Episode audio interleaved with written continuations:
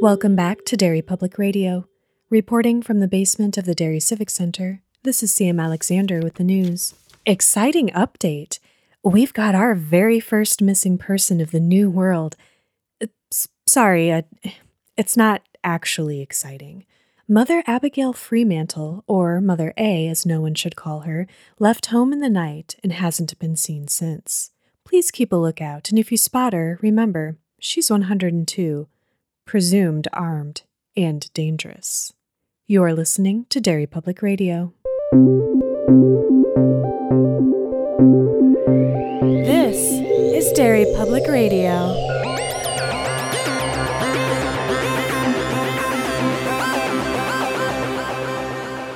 Welcome back to Derry Public Radio, a bi weekly Stephen King Book Club podcast. I am one of your hosts, CM Alexander, alongside Joshua Khan Hey, everybody. and Benjamin Graham. Hey, constant readers. And we are back with another episode of The Sit where we react to and discuss the most recent episode of The Stand. And Josh is leading our discussion. Yes, and we're all back together. Yay! This is episode six, titled The Vigil. And it starts off as we are all so happy with the trash can man. ben, the moment trash showed up on screen, you were all in. I have very mixed feelings, to Yeah. be perfectly honest. Same. On the one hand, there are some physical acting choices I wouldn't have gone with. Um, I'm not sure about his decision to sometimes have what is it, muscular dystrophy. Mhm. He he holds his hands as though he has some sort of disability. Yeah. Is that from the scar tissue? I I I Could guess, Yeah. but it it's only sometimes, Mhm. and it's very distracting and odd. On the other hand, the makeup is amazing. Yeah, it is. The costuming of I think the costuming is perfect. It's like he's, I know he's not wearing a diaper, but in my head, he's just wearing a diaper. And it's he's, just dirty, dirty tidy whities and like a weird like mountain climbing S and M uh strap. Trash is about efficiency, not about style. And um just the portrayal overall, I'm gonna say I love it because it's the trash can man and he's fucking feral. Yes, Yes. that's the exact word I was thinking. we kind of skip over at the beginning of the story when he's still a person. He in the book is an empathetic character, or is a sympathetic character rather, where he's just a person with mental difficulties who has had a really bad life and has been treated poorly for so long that he he descends into this uh mindless crazy person Yeah. this skips all that and he's just literally a like screaming I, I'm sorry, I have to amend screeching. screeching absolutely Yeah, which I loved, actually. That Yeah. The weird dinosaur sounds he was making when he was Yeah, I planting was the into it. C4. and i'm gonna say, th- say this up top this Yeah. is gonna be i think controversial Oh. especially among one third of the table here i believe ezra miller should have played flag Wow. I mentioned last week that Flag needed more. He, he should be manic. He should be all over the place. And Ezra Miller fucking goes for it. okay, the, the only way this podcast is going to continue to survive in the next few minutes is if you tell me, because I could be on board with that, who Alexander Skarsgård would then be. Tra- You- trash can man. I, I actually I think imagine Lloyd as Scar like because he's this big imposing dude and being so scared of tiny Ezra Miller would be really fun to watch him Actually- play. I, I don't think he could pull off the the Weasleyness The- though. He couldn't be Stu because he's too cool. Yeah, and James Marsden's just killing it as Yeah. Stu. What if he's just okay, kind of like your rock thing? What if he's just He's just Alexander there. Skarsgård? Yeah, It's just that's fair. Okay. himself. All right, we're Yeah. we're good. All We can continue. We're- Also, Yeah. Alexander Skarsgård did. Uh, I I turned back around this episode. He there's some really good flag moments. Oh yeah. There's yes, it's so good. Uh, I, I do like that in the uh, the kind of dream sequence we get with Trash. We got Oh. Lady Simple's pension check, Mhm. like the top, like you hear the voices in his head for that sequence, and I thought that was so cool. It looked cool too. That was the most excited I've been in this entire series so far. Is he, we start out with one of my favorite scenes of the book of him in where is he Erie, Indi- He's in, Yeah. somewhere So, in yeah. Indiana, and he's blowing up those enormous uh canisters of gas and like setting up the bombs all over it. In this, he immediately he blows them up and immediately just starts cranking it. Yeah, that was that seemed that seemed like the right choice to me. Dude, yes, it, that that was the point where I think I was like, okay, I this is the over the top cartoonishness I kind of wanted. But then he has this vision of Flag, and the way it was directed, like that sequence. Are you That- kidding me? It was like from a different show. Yeah, I loved it. It was so cool. It because Flag doesn't appear to him as he has appeared to everyone else. He is in a cloak and you can't see his face. It's just all blackness.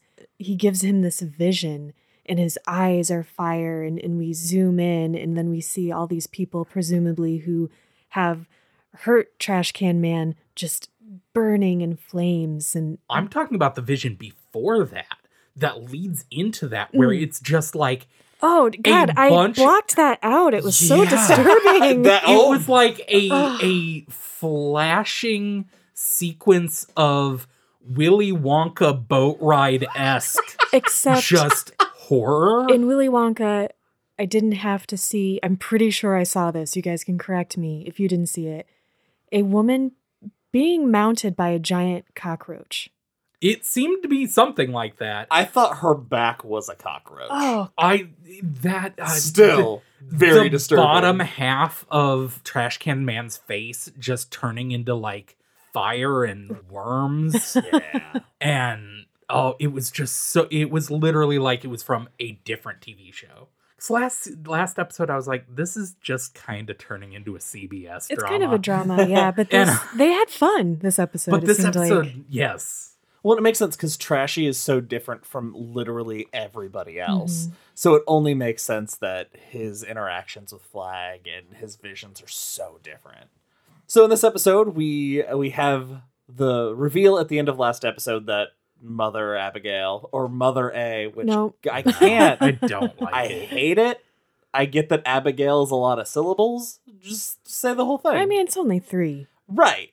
now, while she's gone, we have the scene between Harold and Nadine when he comes to her uh, with his master plan. What did you guys think of that scene?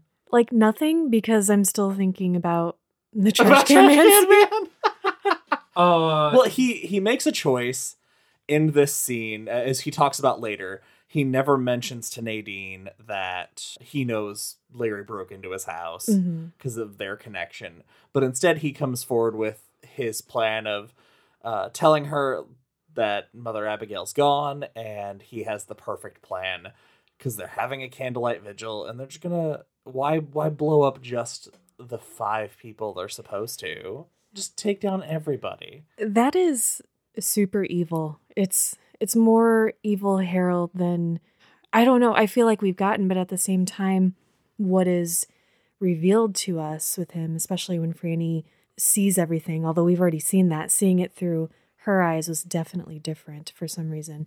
He became the kid that the bullies claimed he was.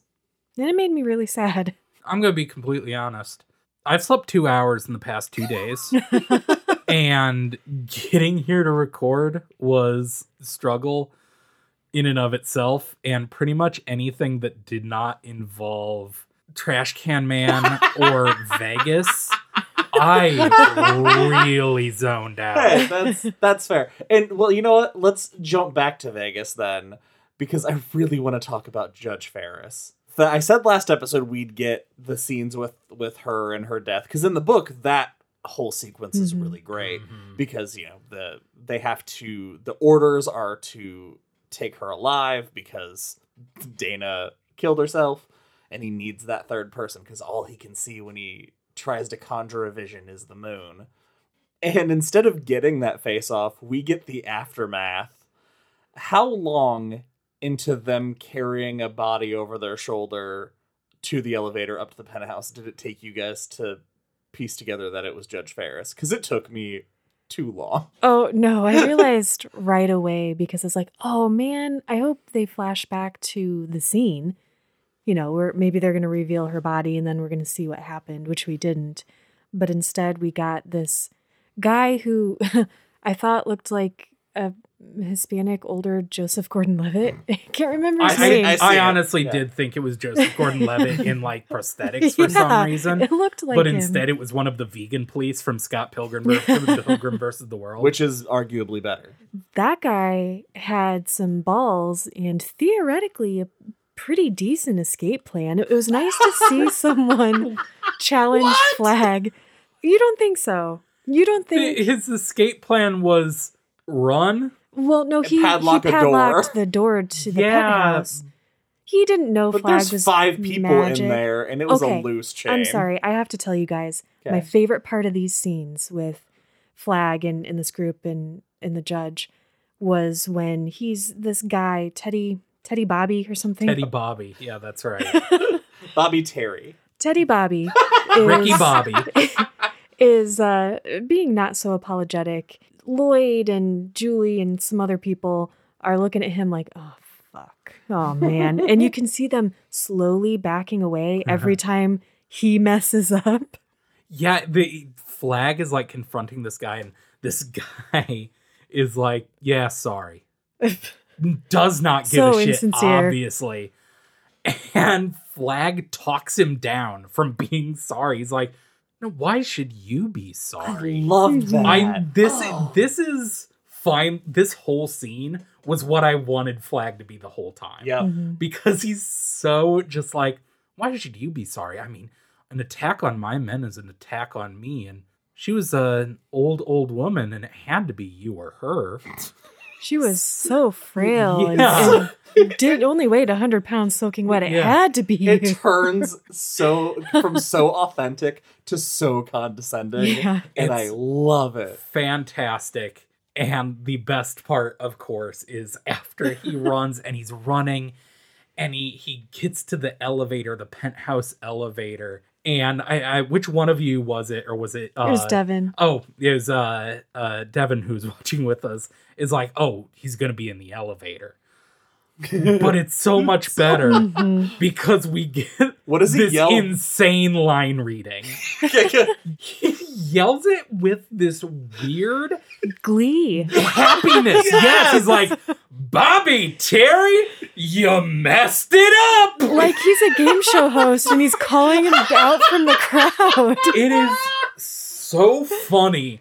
My gut reaction was like, what was nah, it was perfect. And because he immediately bursts through a door. Oh, that the was most cool. casual burst through a door that's ever existed, and I love I it. wish I could burst through every door that way. Yeah. Just into splinters. It's so good. I also liked that because I kind of thought too he was going to be in the elevator and he wasn't. And then he's walking behind him, and you think, well, he's going to get to the elevator before it closes because uh, Bobby Teddy finally gets in. Hmm. and then it closes, and you hear something, and he turns around, and Flag isn't just like standing there brooding over him. He's crouched on the floor. He's Again, like, yeah, He's not even behind him. He's directly in front. He just Yeah. he just like sniffs the air for a second. And he's like and looks down, Yeah, and he's, he's- just crouched he- down, looking up at him. I thought he was just like sitting on the floor cross-legged. like he does when he meets with uh in the book with uh Dayna Jurgens, Mhm. how he just like sits cross-legged all peacefully. I thought he was just doing that sitting looking up at him like, what now? And what now is he tears the guy's heart out of his chest. brutal. and, Like I love that it shows from the outside this glass elevator that we talked a lot about last episode, and it just slowly becomes more and more covered in blood as he's just Yeah. slamming that dude's body around. And he, he destroys him with his teeth too, which is Yeah. disturbing. when the elevator door opens up and his head drops out, I believe his eyes are pulled out, Mm-hmm. his tongue appears to be gone, and his stomach is open and his you can see all of his guts. Yeah, it, it's the rage Yeah. that we missed with like in the book after Dayna Jurgens that we Mhm. have that thing of Lloyd standing in the hallway and just hearing him just like throw her body around the room like a rag doll. We get that, but with some dipshit named Bobby Terry. And it's I feel great. like I feel like that's so we can cheer about it. Yeah.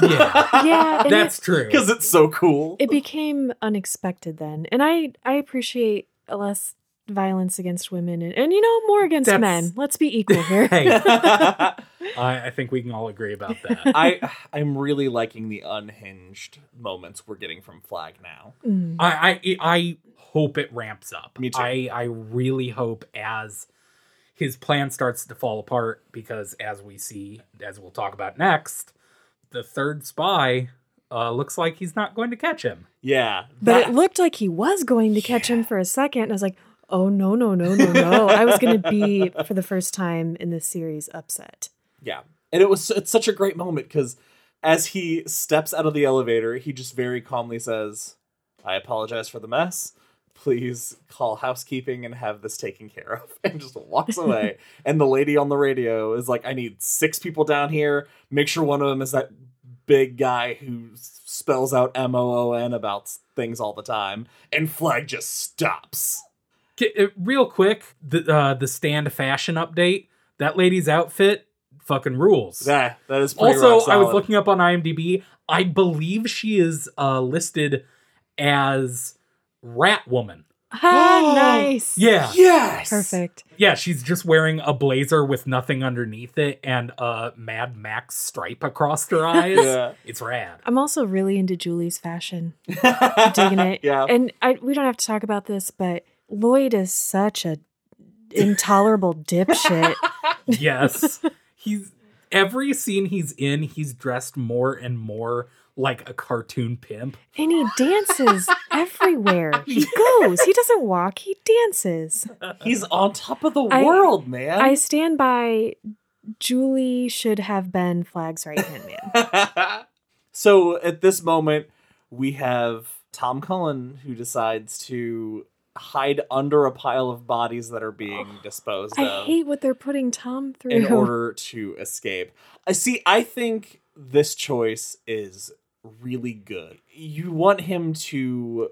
This is something heroic Mhm. for Tom because this is terrifying for him. Mhm. and he's very fragile and uh, it it's better than in the book when he just gets to leave. In the book, it's supernatural. It's Yeah. just like he just so happens to look up and see the moon, and this hypnotism kicks in and he leaves. And it just so happens that he's lucky and through the will of God makes it out. But in this, it's Tom being clever. Mhm. The note that we kind of made fun of that Dayna Jurgens gave him that said run. When we first see Tom in this episode, he's like holding it and like trying to figure it out. And I was like, Tom, get rid of the note. and he calls uh who I'm really hoping I'm right is Rat Woman Ratwoman. Mhm. uh over and is like, "Hey, what's this word?" And you're like, "God damn it, Tom. What are you doing?" But then he points it out that the machine he's working on has the word run on it. And he worked out that it's the same word, Yeah. but he can't show her the note.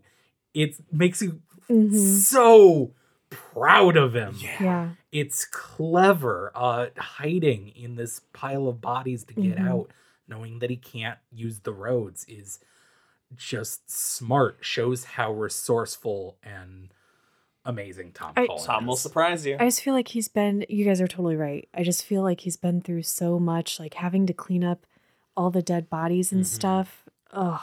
Which there's a scene where he just like deadlifts a corpse Yeah. Tom's like, a badass. almost one-handed just like it's nothing Mhm. and i saw that and i was like good god i think tom could just kill a dude like he 100% could Yeah. do that. All right, let's talk about the scene between Mother Abigail and Flag in the woods because this is another big departure in the book. Once Mother Abigail leaves, we get nothing from her until she comes back. But this we get to see something in the woods. What did you guys feel about the scene between those two? I really liked it. I liked being able to see more of Mother Abigail, especially since we haven't gotten her history in those flashbacks. And it was cool to see her and Flag, conf- you know, well, him kind of trying to tempt her, you know, kind of getting a little biblical. And then she's just like, no, I get out of here. You're dumb. Yeah, it, it was overall like I think we needed this scene, this Yeah. confrontation between these two, and the biblical allusion to like the devil tempting Christ in the desert. Very cool. Uh, there are two things about this scene that did bother me. One was the climax of, I guess, Flag using his Superman powers Yep. to try and blow her off a cliff. It was so dark I couldn't really tell what was happening other than it was kind of hokey.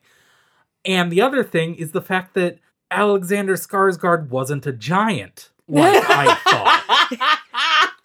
nope, just had the high ground. Yeah, the first shot is she's like walking through the woods talking to herself like apparently everyone does. in Well, she's talking to God. Um, fair. Like you hear his voice and it pans and the shot is framed in such a way that it literally looks like Alexander Skarsgård is 12 feet tall. Yeah, that was. and I was like, that's a really fucking cool choice. Weird, but I love it. And then he's just on a hill. okay, fine. So you're you would be good with giant Skarsgård randomly, but you, you don't like him trying to blow her off a cliff. Uh. Because I think that's equally that's on that's the same page, the same book. Him being giant is ju- would just be such a weird visual Yeah. bit where it would have nothing to do with the story. It's just like I- I'm into anything that's just like makes you go, wait, why?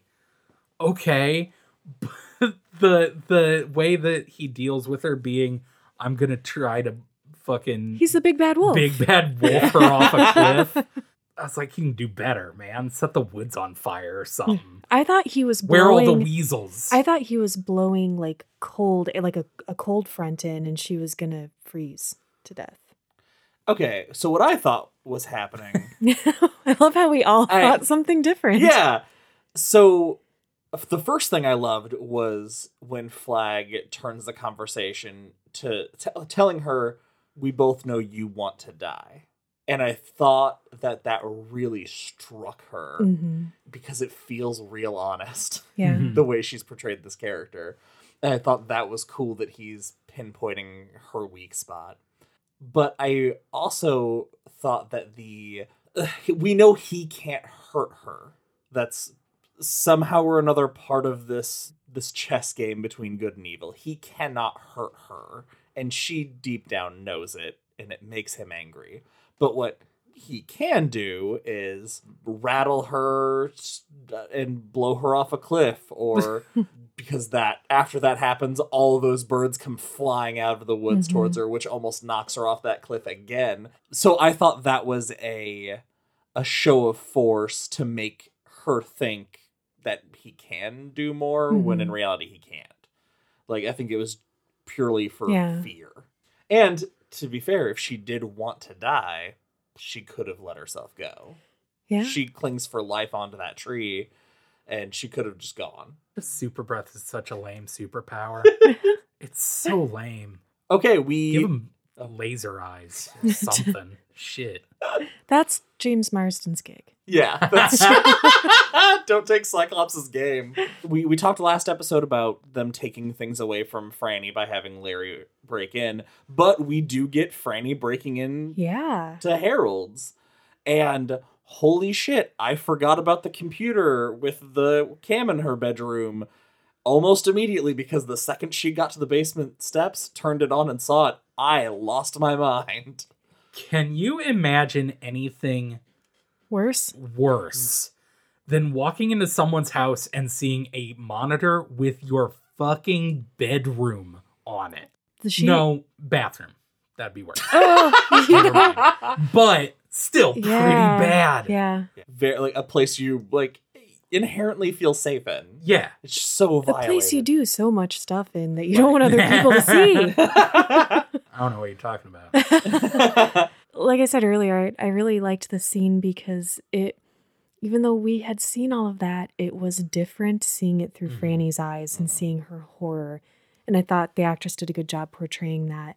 And it was really interesting. I'm curious if you guys bought her speech to Harold when he caught her, because that was a surprise. yeah. And I, at first, I was thinking, oh, she's just trying to say whatever she can to get him to let her go and to diffuse the situation. And now, as I'm reflecting on it, part of me is wondering, was there was there any truth in that? There was she said one honest thing, and that was she needs him because she connects him to the time before. Hmm. Because it it lets just say what we all know about Franny. Franny's kind of selfish. Yeah. Like that that's something about that character that has pretty much been true through everything. And I think that was the one honest Yeah. moment. Honestly, I thought the scene was filler. Yeah. I I do not think it was necessary. I don't think it added anything. I don't think there was enough character development to have that interaction be earned. That they they had not earned that honest of an emotional scene.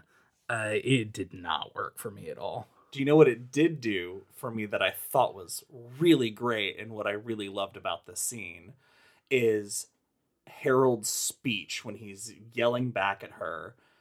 He talks about that all of this was supposed to be my great adventure. This was my story. This is about me. When we started episode one, who was our main character? Yeah. Who was this great journey all about? I thought that was a really cool way to bring back that he was the, he, the what would have been the hero of the story as far as people were concerned. That's I had not thought about it that way, and that is actually really cool.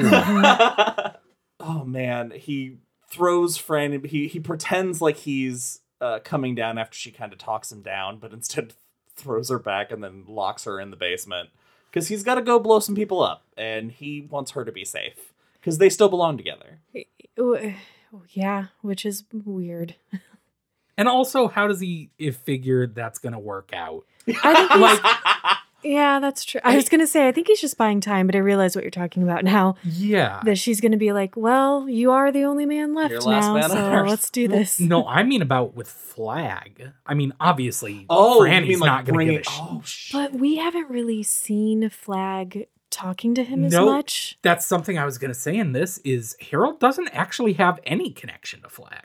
He has one vision, Mhm. but everything else has come through Nadine, Yeah. which he confronts her about and says like, "What is he telling you that he's not telling me? Mhm. What is he not telling you?"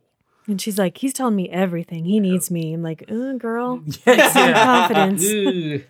Well, Fran busts her way out despite the fact that windows open from the inside. crawls her way to freedom and and heads off to warn everybody else. Uh, meanwhile, let's talk. Another thing I did not think about. That's very funny. it really got Ben there. so why did she do that?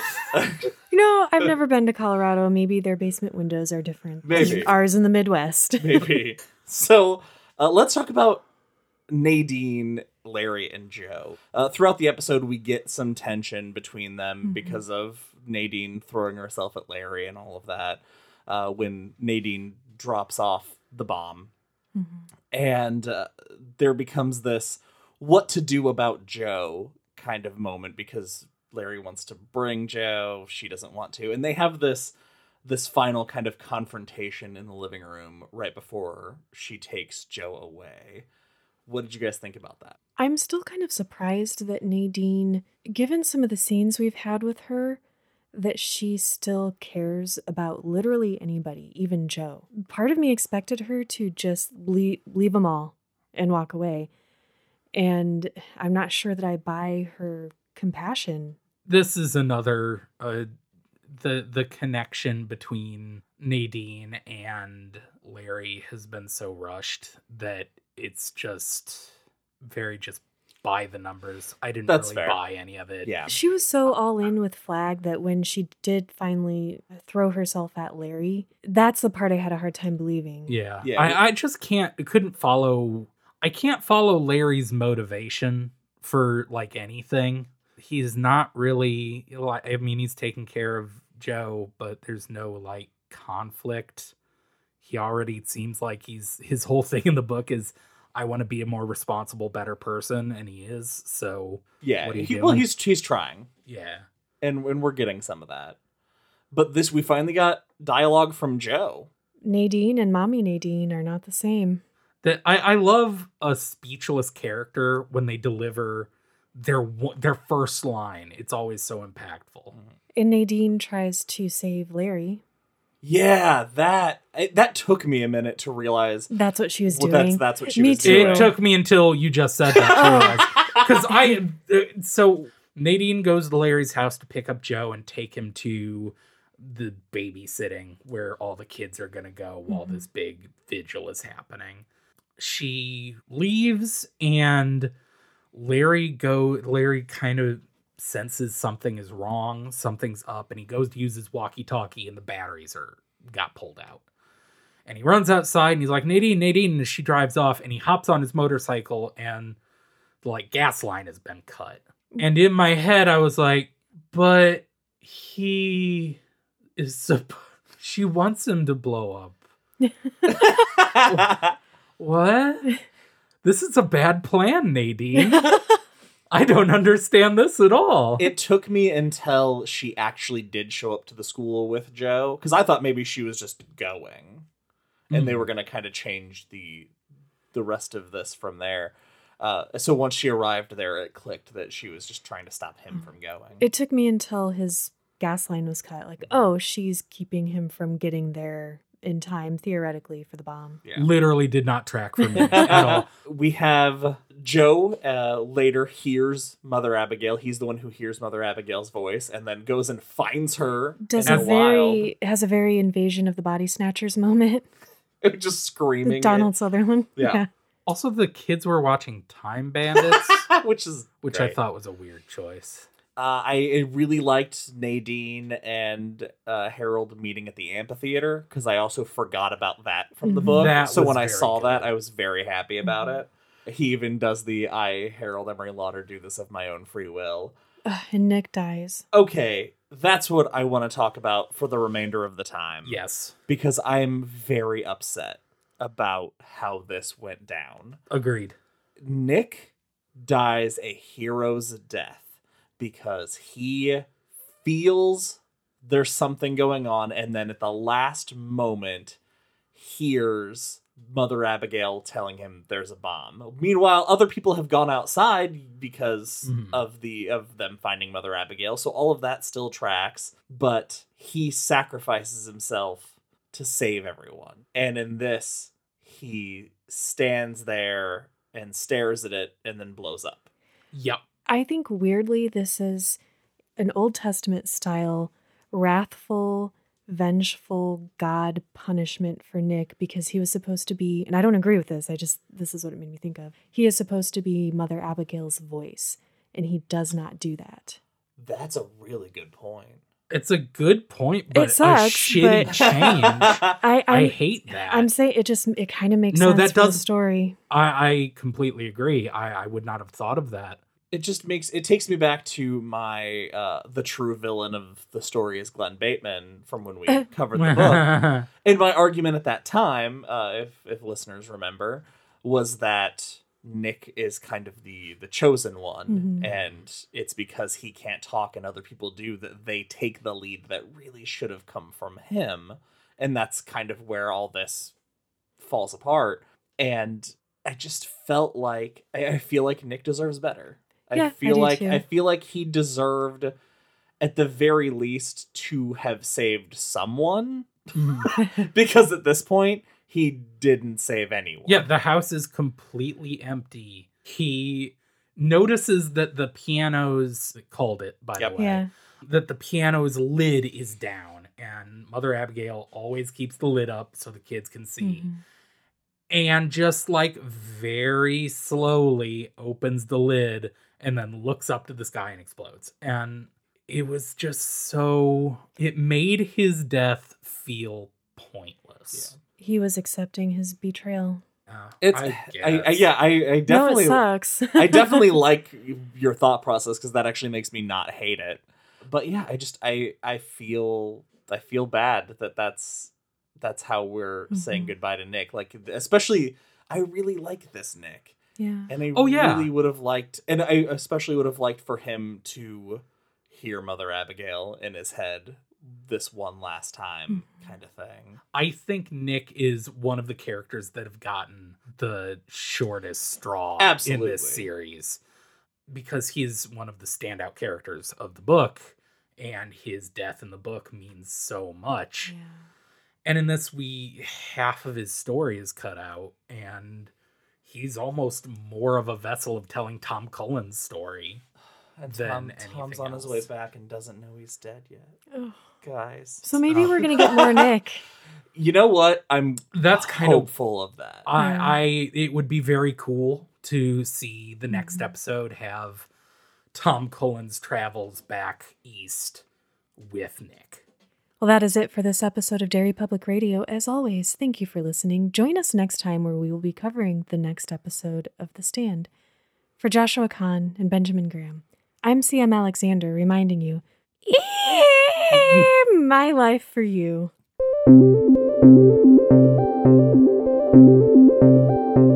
Hey everyone, CM Alexander here. Thank you for listening to The Sit, Part 6. We hope you enjoyed it. I'm sorry for my terrible trash can man impression at the end there, but not sorry enough to re record it. So there we go. As always, find us on social media at Derry Public Radio. Send us an email at derrypublicradio at gmail.com. And if you haven't seen it yet, we have a new store on Etsy with an amazing new logo, a lot of options for all of you. So please check us out. Search Derry Public Radio on Etsy. That's all for now, listeners. Goodbye.